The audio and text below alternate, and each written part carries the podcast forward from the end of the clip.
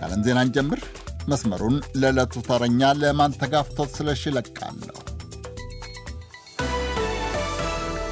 የዲደብሊው ዜና ጤና ይስጥልኝ አድማጮች። በቅድሚያም አርስተ ዜና። አማራ ክልል ባህር ዳር ከተማ ውስጥ ዛሬ ከቀኑ 7 ሰዓት እስከ ቀኑ 8 ሰዓት ድረስ ተኩስ ሲሰማ እንደዋለ ነዋሪዎች ተናገሩ። በተለይም ሰባት ሰዓት አካባቢ ላይ ተኩሱ ብርቱና ከፍተኛ የከባድ መሳሪያ ድምፅም ይሰማ እንደነበር ተገልጿል። የኢትዮጵያ ሀገራዊ ምክክር ኮሚሽን በአማራና ትግራይ ክልሎች የተሳታፊዎች ልየታ ማድረግ አለመቻሉን አስታወቀ። ኮሚሽኑ አንጻራዊ የሚለው ሰላም በሁለቱ ክልሎች ተገኝቶ በምክክር ሂደቱ ተሳታፊዎች አጀንዳቸውን ይዘው ወደ ምክክር ይገባሉ ብሎ እንደሚያስብ ገልጿል። የሱማሊያው አክራሪ ደፈጣ ተዋጊ ቡድን አልሸባብ አንድ ከፍተኛ መሪን የሱማሊያና የዩናይትድ ስቴትስ ጦር መግደላቸውን አስታወቁም። ማሊም አይማን የተባሉት የቡድኑ ከፍተኛ መሪ ሶማሊያና ኬንያ ውስጥ የደረሱ በርካታ ጥቃቶችን በማቀነባበር በጥብቅ ይፈለጉ እንደነበረም ተዘግቧል። ጋዛ ሰርጥ ውስጥ 2.2 ሚሊዮን ሰዎች ለረሃብ አደጋ ተጋልጧል ሲል የተባበሩት መንግስታት ድርጅት ተመድ አስጠነቀቀ። ግማሽ ሚሊዮኖቹ ቀድሞውኑም ተርበዋል። ዜናው በዝርዝር አማራ ክልል ባህር ዳር ከተማ ውስጥ ዛሬ ከቀኑ 7 ሰዓት እስከ ቀኑ 8 ሰዓት ድረስ በተለይም ቀበሌ 14 አኮቴት በሚባለውና ባህር ዳር መሰናዶ ትምህርት ቤት አካባቢ ተኩስ ሲሰማ እንደዋለ ነዋሪዎች ተናገሩ። ወላጆች ትምህርት ቤት ያሉ ልጆቻቸውን ለማምጣት ሲሯሯጡም ነበር። ልጆቻቸውን ከትምህርት ቤት ሄደው ያመጡ አንድ እናት መንገዶች ተዘጋግተው ማየታቸውን ለዶቼ ቬሌ ዲደብሊው ተናግሯል። አስተያየት ሰጪዎች ለደህንነታቸው ሲባል ስምና ድምፃቸው ተቀይሯል። ሰባት ሰዓት አካባቢ ላይ ተኩስ ነበረ።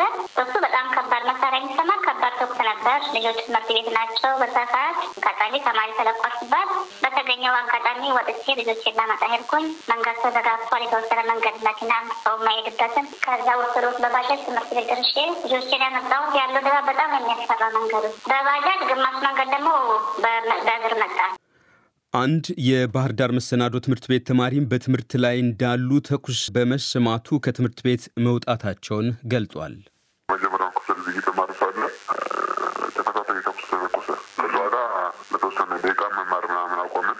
ከዚ በኋላ እንደገና ሲተኳኮስ መምህሮች ውጡ ምናምን ተባብለው በቃ እኛ ማስወጡን። ከዚ በኋላ መከላከያዎች አግኝተውን ቶሎ ቶሎ ሩጡ ምናምን ብሎ አስጠነቀቁን። ወደታቸው ሩጡ ምናምን ብሎ ሄዱን። እኛም መጣ በአብዛኛው ተኩሱ ቀበሌ 14 እየተባለ በሚጠራው የከተማው ክፍል ሲሰማ እንደነበር አስተያየት ሰጪዎቹ ጠቁሟል።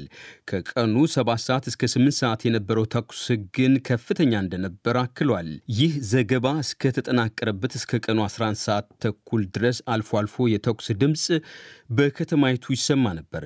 ከአኮቴት አደባባይ ጀምሮ ወደ ተለያዩ አቅጣጫዎች የሚወስዱ መንገዶች ተዘግተው የቆዩ ሲሆን ስለደረሰው ጉዳት ለማወቅ ያደረግነው ጥረት አልተሳካም። ከሶስት ሳምንታት በፊትም በባህር ዳር ከተማ በተለይም ቀበሌ 16 እና ቀበሌ 13 በሚገኙ አንዳንድ ትምህርት ቤቶች አካባቢ ቦምብ መፈንዳቱና በተማሪዎች ላይ የደረሰ ጉዳት አለመኖሩን መዘገባችን ይታወሳል።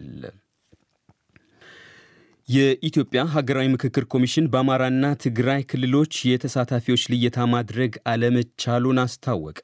ኮሚሽኑ በዚህ ዓመት ጥር ላይ ዋናውን የምክክር ጉባኤ ለማከናወን ጥረት እያደረገ መሆኑን ከዚህ በፊት አስታውቆ ነበር።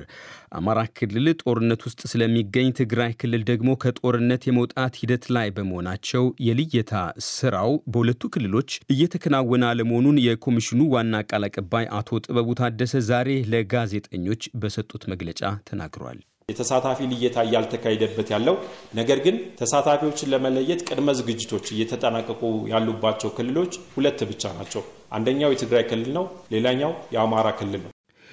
ከአማራና ትግራይ ክልሎች ውጪ የተሳታፊ ልየታ ስራ በአምስት ክልሎችና ሁለት ከተማ አስተዳደሮች ውስጥ በሚገኙ 700 ወረዳዎች ውስጥ መጠናቀቁን ኮሚሽኑ አስታውቋል።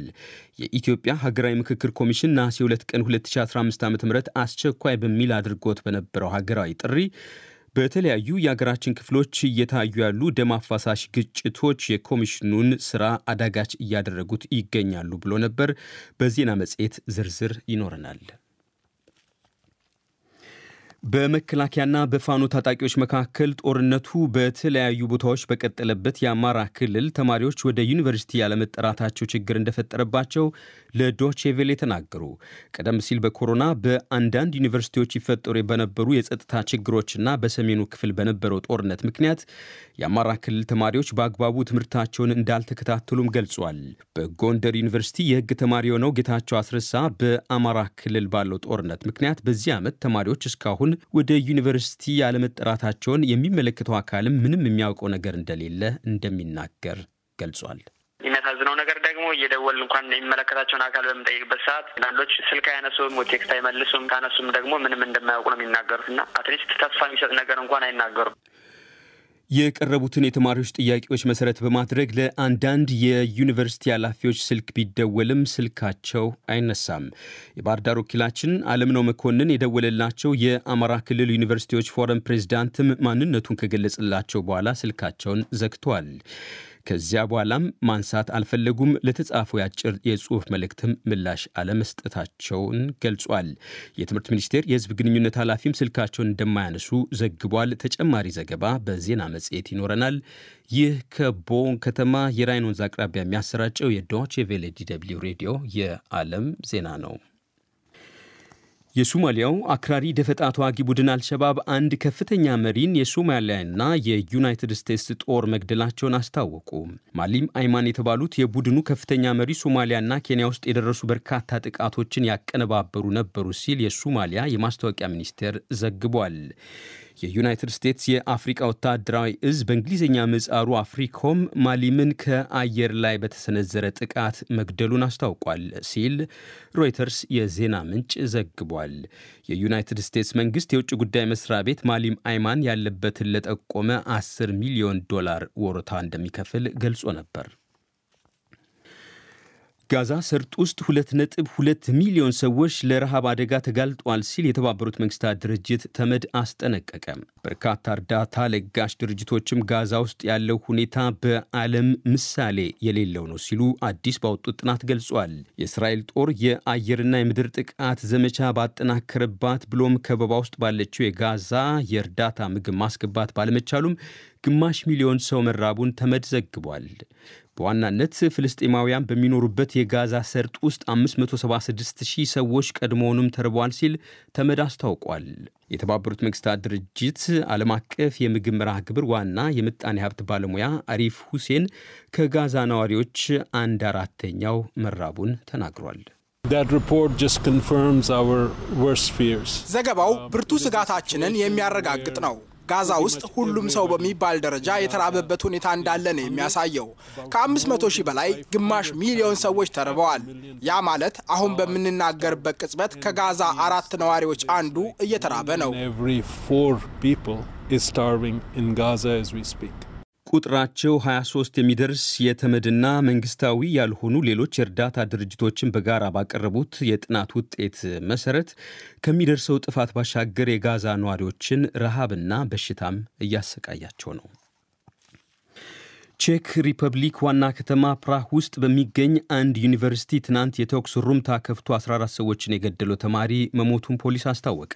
ከሟቾቹ በተጨማሪ በተኩሱ ሩምታ ከቆሰሉት 25 ሰዎች መካከል አንድ የተባበሩት አረብ ኤሚሬቶችና ሌላ አንድ የኔዘርላንድ ዜጎች ይገኙበታል ተብሏል። ገዳዩ የ24 ዓመት ወጣት ተማሪ የጦር መሳሪያውን በሕጋዊ መንገድ እንደያዘና ከዚህ ቀደም የወንጀል ሰነድ እንዳልተገኘበትም ፖሊስ አክሎ ዘግቧል። ተማሪው ጥቃቱን ትናንት ያደረሰው በፕራግ የአምፓላህ አደባባይ በሚገኘው የሻርል ዩኒቨርሲቲ ፍልስፍና ፋኩልቲ ዋናው ቅጥር ግቢ ውስጥ ነው ተብሏል። ከግድያው በኋላ ገዳዩ ራሱን ማጥፋቱን ፖሊስ ይፋ አድርጓል። የግድያው መንስኤ ምን እንደሆነ ግን እስካሁን አልታወቀም። ገዳዩ ምናልባትም ከሳምንት በፊት ለተገደሉት አንዲት ጨቅላና አባቷ ግድያ ተጠያቂ ሳይሆን አይቀርም ተብሏል። የተኩስ ሩምታ ጥቃቱ በቼክ ታሪክ ከአስርተ ዓመታት ወዲህ አስከፊው ነው ተብሏል። የቻይናው ጂኔያው የተሰኘው አየር መንገድ ከጎርጎሪዮሱ 2019 ወዲህ የመጀመሪያውን የቦይንግ 787 ድሪም ላይነር አውሮፕላን መረከቡ ተዘገበ። አየር መንገዱ ቦይንግ 737 ማክስ አውሮፕላኖችንም በሚቀጥሉት ወራት ሊያስመጣ መሆኑን የጀርመን ዜና አገልግሎት በጀርመንኛ ምጻሩ ዴፔአ ዘግቧል። ከአራት ዓመታት በፊት ቦይንግ 737 ማክስ አውሮፕላን በረራ ከጀመረ በጥቂት ጊዜያት ውስጥ ጃቫ ባህር ላይ ተከስክሶ 189 ተሳፋሪዎች ሕይወታቸውን ማጣታቸው ይታወሳል። 737 ማክስ አውሮፕላኖች በጥቂት ወራት ልዩነቶች ኢንዶኔዥያና ኢትዮጵያ ውስጥ ሲከሰከሱ በአጠቃላይ 346 ሰዎች ለሞት ተዳርገው ነበር። ከአደጋዎቹ በኋላ በመላው ዓለም ያሉ መንግስታትም ቦይንግ 737 ማክስ አውሮፕላኖች በአየር ክልላቸው እንዳይበሩ አግደው ቆይቷል። ቻይና ከአደጋዎቹ በኋላ የቦይንግ አውሮፕላኖችን ለማስመጣት ያቀረበችውን ትዕዛዞች ሰርዛ ነበር። ይህ ዶችቬሌ ሬዲዮ ነው።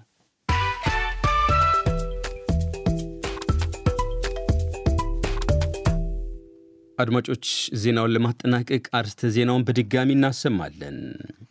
አማራ ክልል ባህር ዳር ከተማ ውስጥ ዛሬ ከቀኑ 7 ሰዓት እስከ ቀኑ 8 ሰዓት ድረስ ተኩስ ሲሰማ እንደዋለ ነዋሪዎች ተናገሩ። በተለይም 7 ሰዓት አካባቢ ላይ ተኩሱ ብርቱና ከፍተኛ የከባድ ጦር መሳሪያ ድምፅም ይሰማ እንደነበር ተገልጿል። የኢትዮጵያ ሀገራዊ ምክክር ኮሚሽን በአማራና ትግራይ ክልሎች የተሳታፊዎች ልየታ ማድረግ አለመቻሉን አስታወቀ።